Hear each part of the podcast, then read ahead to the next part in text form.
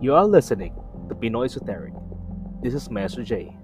We will talk about paranormal stories, ghost stories, entities, and the spiritual path.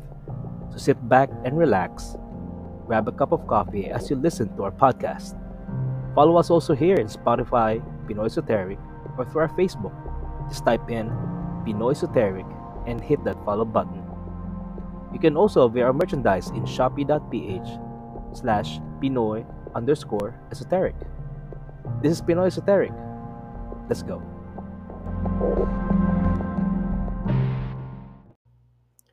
Hello, guys, and what's up? This is Jay again for another podcast here in Pinoy Esoteric. I will be your maestro and your host also for this podcast. And guys, la- thank you very much nga pala and shout out sa mga sumusuporta sa atin sa podcast natin. And some of them have been listening for quite a while now. Thank you very much guys, by the way. Uh, thank you very much also to some of our students. Masyad, later on, I will, I will shout out to them dahil medyo marami sila.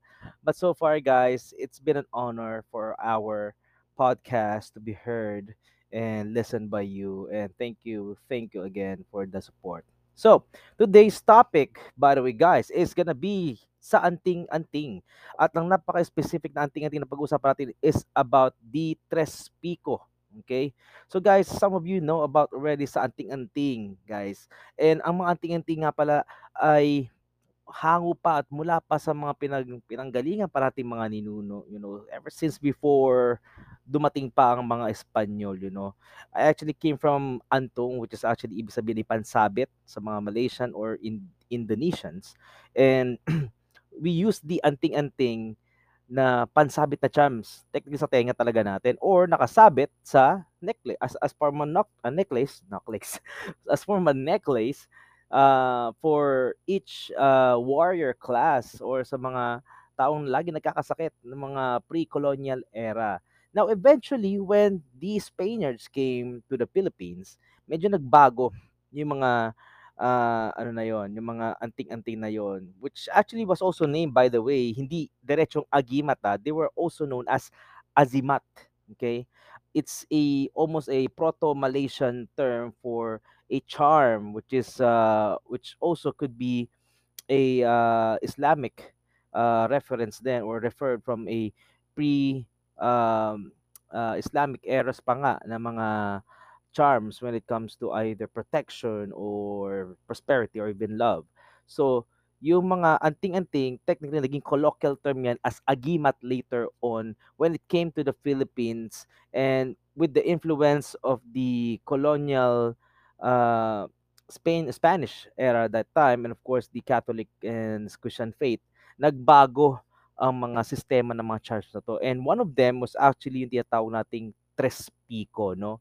Kasi what if I told you guys na yung Tres Pico, which is ito yung itsura na triangle na merong mata, tapos meron tatlong A, actually has different other designs. And their designs did not actually, I will tell right now kung ano yung story to later on, the, the actual design of this charm or anting-anting or agimat did not come from the Philippines either. Hindi to original. Kaya huwag kayong maniniwala guys pag nagsabi na ay galing to sa kalalalohan ko siya ang nag-imbento nito. Hindi, walang totoong ganon. Okay? Because nobody actually knows where this thing came from, who was the the the publisher of such uh, charm, but but but this uh, agimat or anting-anting came in popularity somewhere around 1970s. Okay? Actually, to the point to 1960s, naging popular to. Pero way before pa nito, sinusunod to ng ibang mga katipunero, kung tutuusin. Okay? So, actually, doon pa nga daw ang pinanggalingan ng ano na yun, due to the Freemasonry na tinatawag. Okay?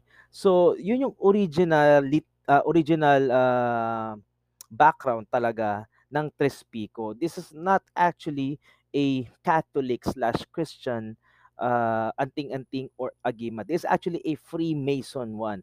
And some some might say, nako hindi hindi totoo 'yan kasi ah, ang ang tatlong A dyan ay nagsasabi na 'yan ay galing sa tunay na pangalan ng Diyos, you know, Ama, Anak, Espiritu Santo. Ganon. I will come back to that and I will explain to you kung bakit yun ang iniisip ng iba. That's actually half correct. okay? But I will actually teach people on how and why it became so. So before we go further on to that particular ano um nitpicky background, we're gonna go talk about what is the effect ng Trispico na to. Actually, may tatlong epekto to. One of them is for protection, The other is for attraction. And then the other one is for swerte. Okay? Now, here's the thing.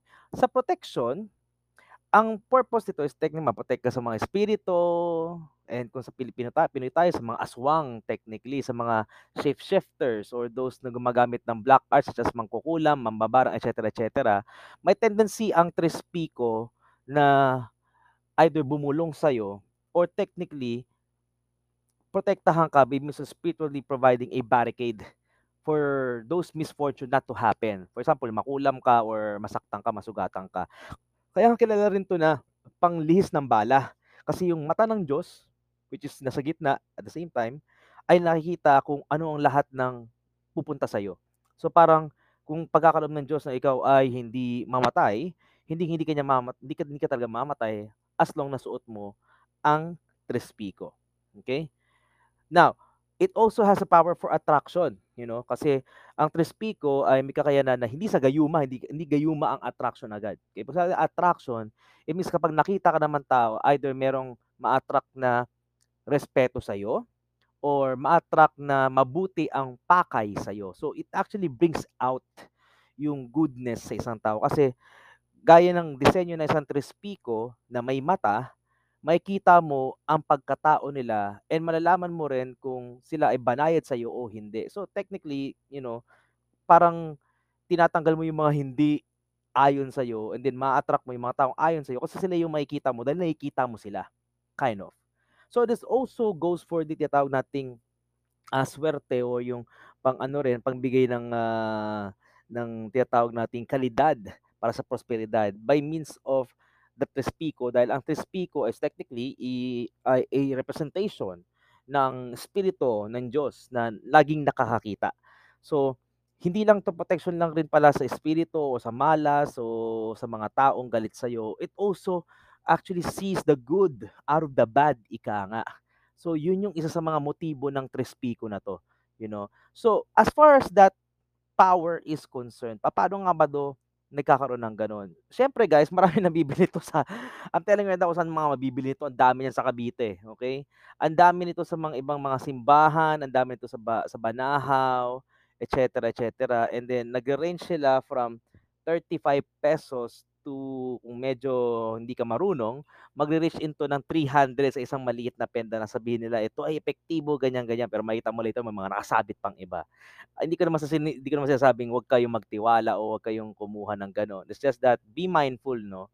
May rason kasi kung bakit may dapat may supposed to being mahal, merong mura. so I'm not gonna I'm, I'm not gonna go further kung bakit kailangan ko kilatisin niya kasi that's gonna be a different podcast dito. I'm just gonna go stick with the Trispico ngayon. And then if you actually do get one, guys, here's what I suggest. Try to get it from a person who actually wears it. Okay? Kung hindi nyo maintindihan ibig sabihin nun, if a person kasi wears it, most of the time they believe it. Tanungin nyo kung anong ibig sabihin kung bakit nga ba siya nasusuot ng gano'n. At kung na-explain niya sa'yo at pati na rin yung dasal nun doon, alam niya ang reason kung bakit tinawag na Trespico rin yun, i.e. kaya ako nagpa-podcast by the way, then there must be a good reason why it was also being worn and also being used as a powerful tool spiritually. Now, I'm not sure kung paano sa iba. Pero kung kayo kukuha ng Trespico na triangular medal na may mata, i.e. o yung may Trespico rin pero gawa sa dignum, ibig sabihin ng dignum, ito yung mga kahoy na itim na close relative ng pina, na pinagpakuan ng Diyos na kahoy. So actually yung ang ano yan eh, may tatlo pang reason bakit dignum ang tawag diyan kasi sinasabi na uh, it's something na dignified or something or holy. For example, um gawa sa Nara or Yantok o iba naman is gawa naman sa ano sa pinaitim na na kamagong or maitim na kamagong which is uh, sa, sabi ko nga hanggang ngayon hindi pa rin alam ng mga tao kung ano ang tunay pinag na kahoy na pinagpakuan ng Diyos. Pero some actually say it's Nara o Akasha. Okay? So, we're not gonna go delve into that din kasi panibagong topic na naman 'yan. So, uh, we're gonna we're gonna be figuring out bakit nga ba uh, when you try to get a Tres Pico, eh, dapat alam mo kung ano yung kinukuha mo, you know? There's nothing bad getting the cheap ones, pero ang tanong, how would you actually have it blessed? Papaano ba 'to yung tinatawag nating buhayin at binubuhay ng mga kilalang antingero rin? At kung meron kayong kilalang antingero, I'm telling right now, it's not a cheap process to do so. And kung ipapa-bless niyo naman 'to sa simbahan, I'm pretty sure the priest will not bless it. Okay? Because it is almost a and it's actually similar and from from our research, came from the symbol ng Freemasonry. But not all, ah, not all. So with that in mind, go get one kung gusto ninyo. But it does supposed to be protect you from any types of elements and give you what is supposed to be powers kung alam ninyo kung ano rin ang reason behind that medal and kung talagang konsagrado ito. Some actually buy 300 pesos, 400, 600 hanggang 1,000, 3,000 ng presyong isang maliit na pendant nito at sabihin na ito ang magbibigay sa iyo ng ng kagandahan or ng kabutihan o ng kagalingan. Ah, might be true, might be true, might be true. We are in Pinoy esoteric, we're not judgmental whatsoever. But the thing is, mabe talagang mame-make sure mga ba talagang kinonsagra siya sa gano'ng paraan. Because here's the thing, in order for these amulets, especially Pinoy, uh, historical or sabihin nating uh, Latin or some say anting-anting amulets, before they are powered and consecrated, the person has to be a real maestro.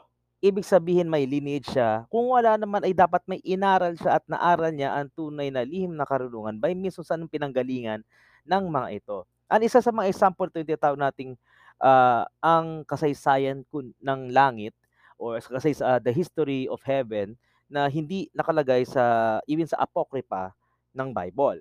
Which is doon sa istorya na yon, nandoon ang reason kung bakit merong uh, espiritu na mula sa Diyos na nung na-create ang universo o yung buong mundo, eh ito ang nagbibigay ng uh, kasaganahan o bigyan natin ng tamang term, kalakasan ng lihim na karunungan sa mga tao which is isa itong spirito na may pakpak na merong mata na tinatawag. At ito ang tinawag nilang uh, uh, aspeto ng banal na espiritu.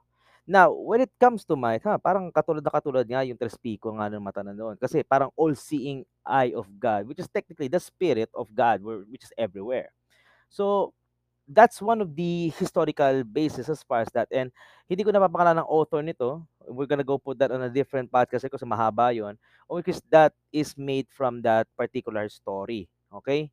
And from our research, it actually came din sa simbolo ng Freemason kasi ang unang-unang Freemason dito sa sa Pilipinas is actually from sa grupo rin ng ng mga Katipuneros which is nandiyan sila Andres Bonifacio kaya nga mason si Andres Bonifacio if ever and that is how where it got it designed now it has yung tatlong A na yon yung tatlong A na yon is actually uh, a different um, acronym para dun sa tinatawag nating uh, epekto or susi ng Tres Pico. Okay?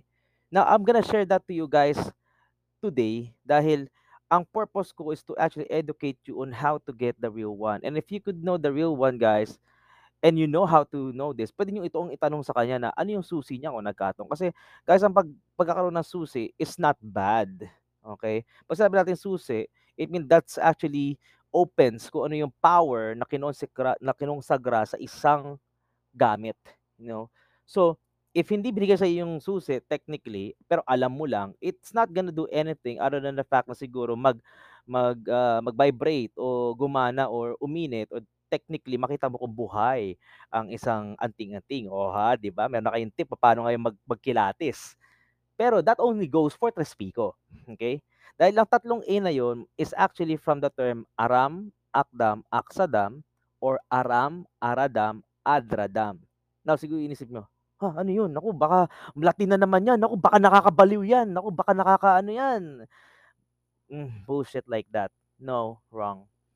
You see, those terms are actually not bad. Hindi sila masama.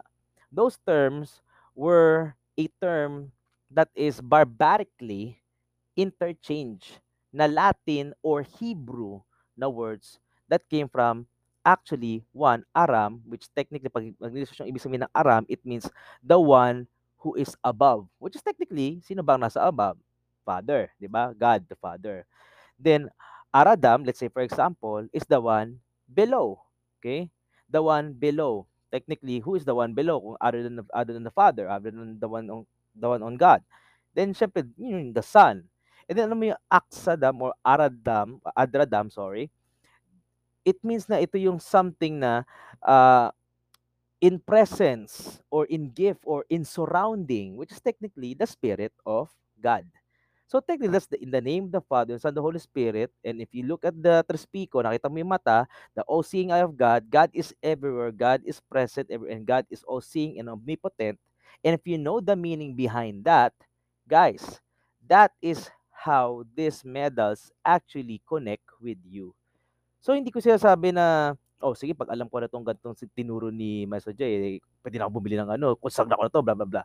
Hindi, it's not gonna work still. Kasi merong paraan at dapat alam ninyo ang buong orasyones para ito ay buhayin, lalo na ang orasyon ng pambuhay na tatlong serye ang gagawin. Which is gagawin din sa pitong Sunday or pitong Tuesday o pitong Friday which is nagko-consist din kung nagkataon ng 49 days kung susunod-sunurin knowing na iba't iba rin ang araw na dasal na kailangang ikasa sa gantong paraan. At ito ay hindi basta-basta ang ginagawa lang ay dahil dapat din kasing kayo ay may alam for that which is yan ang dapat yung hanapin later on. So, with that in mind, hindi natin yan ang i-discuss natin. I-discuss natin kung bakit nga ba yan ang rason kung bakit nagiging totoo o nagiging buhay o nagiging lehitimo ang isang Trispico at hindi lang ito yung mga nabibili ninyo sa mga Quiapo. Okay? Kasi ang tunay na konsagrado na Trispico, especially ng isang makapangyarihang antingero o ng isang kilala na espiritualista, Pilipinas man, whatsoever, will usually provide this ha kung kayo ay kaibigan niya, nagseserbisyo rin sa kanya, kina, kinakasama nyo siya, lagi, kayo ang nagiging parang mga kasangguni niya, ibibigay niya to ng libre. Pero kung hindi ka niya kilala, kung hindi ka niya kilala, nang, uh, tapos ano, uh, tagalabas ka, guys, wag naman kapala ng muka at manghingi. Okay? You do not do something na magbibigay ka and then expect nothing in return. Lahat ng bagay ay may kapalit, lalo na kung lihim na karunungan, lalo na ang spiritualismo ang nakasalalay dyan. So kung kayo ay interested for that, then try to kilatisin yung maestro na nagbibigay sa inyo ng, ng Trespico whatsoever. Okay? Alamin niyo kung alam niya ang dasal, bigyan kayo ng papel kasi hindi niyo naman magigets yung dasal na yon as soon as possible. So kung may alam siya and then narinig niyo uli na meron nga talaga, gaya nung in-explain ko, pati na yung sususi, then technically, it might be, I would say 80% na sila ay lehitimo for that part. Kung hindi man, then dyan ang malaking problema dahil dyan po nagogoyo ang iba na kung saan bibili ng 300 pesos na Trespico only to know na yan ay kapresyo lang rin ng tig 25 na nandyan lang rin sa mga bangketa at nakasabit. Okay? Now, bakit nga ba naging makapangyarihan yan? Because of prayer, because of devotion, because of blessing. Okay? Ang mga sangka para ano uh, konsagrahan ng isang anting-anting, lalo na ang Trespico, number one specifically, ito ang minimum na tatlo. Lana, okay? Lana na gawa sa baong walang mata dahil mas virgin yun mas makapangyarihan technically. Two, holy water, okay? Pero hindi ba sa holy water na galing lang sa simbahan? Ang holy water na yon ay dapat galing sa isang milagrosa at kumpirmadong milagrosang lugar na nababasbasan at dinadasalan at minimisahan. Number one na pinagkukuhanan ng mga holy water na ganito is from Lourdes, which is technically ang hirap at mahal kumuha ng Lourdes water. Okay, search nyo lang. And then, last but not the least, yung tinatawag nating asin. Okay? Na yung asin na to, hindi rin basang asin na nakukuha nyo lang rin mula sa labas. Okay? Mula sa tindahan ni Aling Maming, ng Aling Nena. Hindi po. ang asin na ginagamit dito ay usually a blessed Dead Sea salt. Now, for some people, hindi to applicable kasi ang hirap makahanap ng blessed na na Dead Sea salt pa. Okay? Because most of all, when the church blesses salts din, hindi nila yan pinamimigay. So usually, ang may mga meron nito is some people who actually was gifted with a blessed salt ng isang pare and then mix it with a Dead Sea salt. Sometimes, hindi man, they use the Lourdes water, provide a blessing of salt, and then ginagamit to ng mga uh, exorcist or ng mga lay, uh, lay exorcist din to actually barricade a place. So, pwedeng gamitin yun yung doon and then you provide a ritual of consecration o yung pambuhay, which I will not tell you kung paano, sa isang testigo. okay? Pwede rin ang ginagamit ng iba is by means of incenso. Now, by means of the incense, kamangyan, frankincense, technically, pero dapat may halo itong rosmarinus or tinatawag nating rosemary. Okay? Because rosemary is a herb that purifies, but now sa Bible din yan, frankincense or also myrrh also signified din about Christ and of course, yung blessing ni God. So, once you have those, maaamoy nyo ang trespicon talagang kinonsagra sa ganon. At hindi yun matatanggal as much as possible. Dahil usually, ginagawa rin ang konsagrasyon, lalo kung isang antingero ay batikan, every freaking Friday. Okay? So, with that in mind, guys, uh, kung kayo ay napagbigyan nito, then do the same din at merong binibigay usually na pinapamana na rin mga dasal para sa mga ganto. Okay? So, nandiyan ang lehitimo and if you want to have some lehitimo guys, go ahead and support us also. But you could also look for them sa aming Pinoy Esoteric shop sa shopee.ph slash Pinoy Esoteric or Pinoy underscore Esoteric, sorry. And then, just search in Trespico. At makikita nyo doon na yun ang pinaka lehitimong makikita ninyo as far as anting-anting or agimat ng Trespico dahil ito ay kinonsagra ng inyong yours truly na nagsasabi sa inyo paano rin magkilatis ng tamang agimat at tamang anting-anting sa tamang paraan at sa tamang nyo ring limos. So that's just the commercial itself. Guys, let's move on as far as our story is concerned.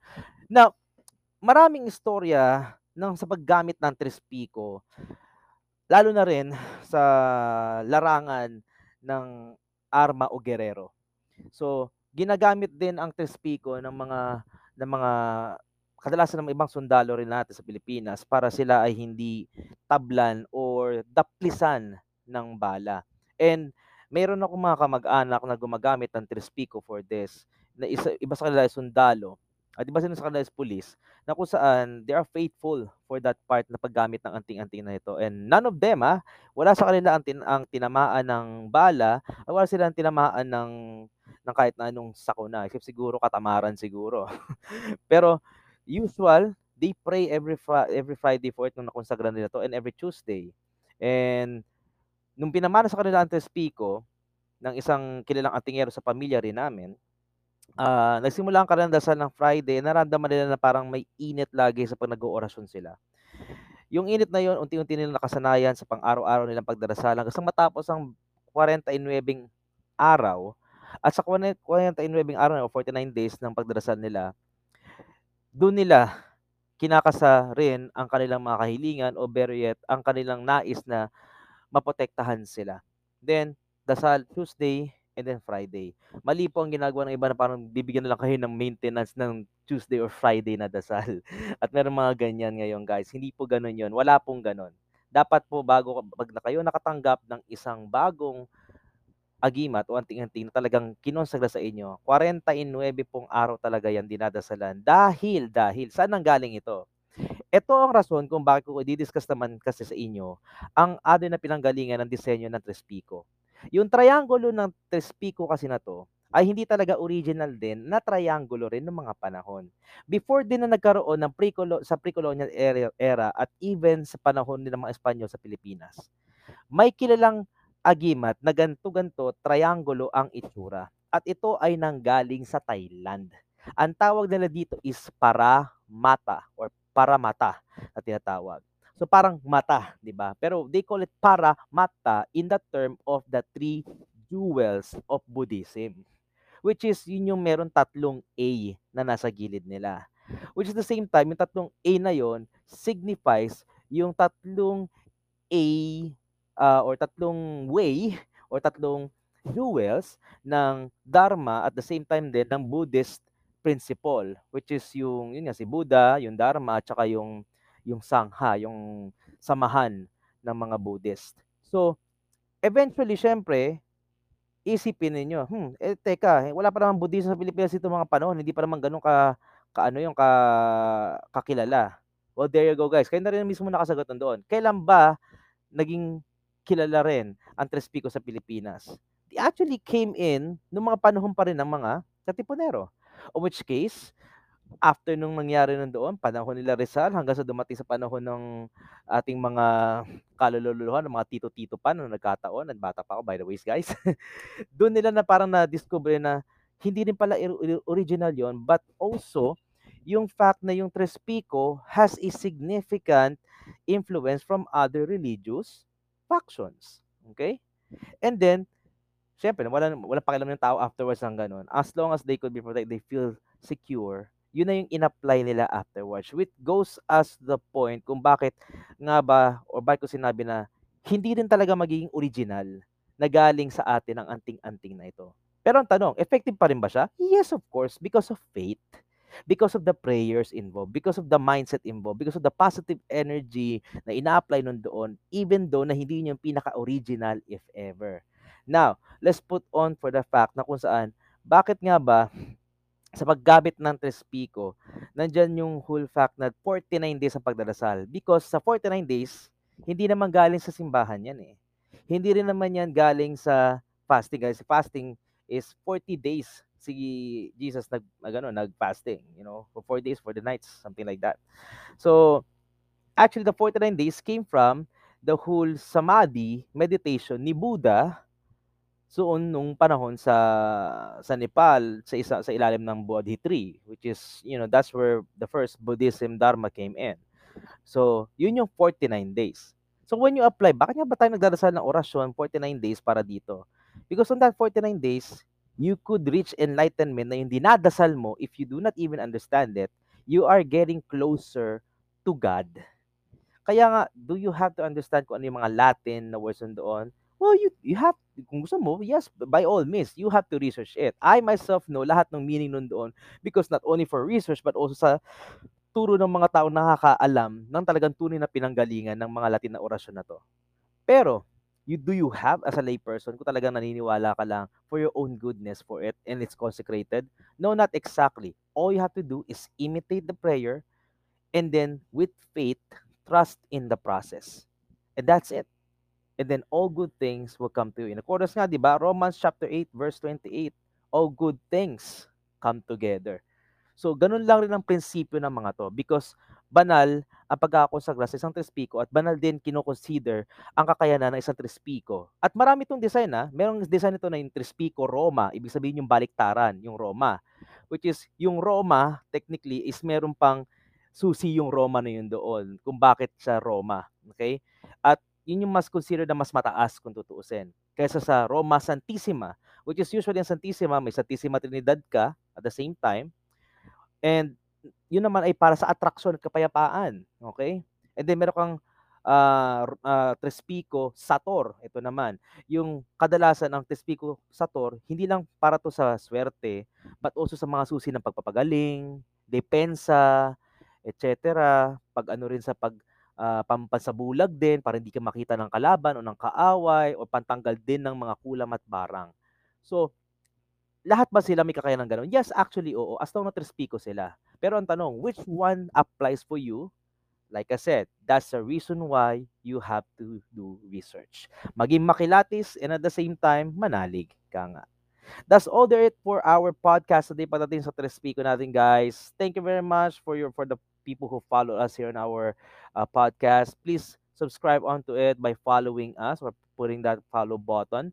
And of course, you can also support us via our Shopee uh, merchandise at Shopee ph slash Pinoy underscore esoteric or you can also support us also in Pinoy Esoteric in Facebook. Just type in Pinoy Esoteric. Thank you, by the way, guys, again. I'll see you again for the next episode. Have a good day. God bless. And as above, below. May God bless you and keep you guys. Be safe.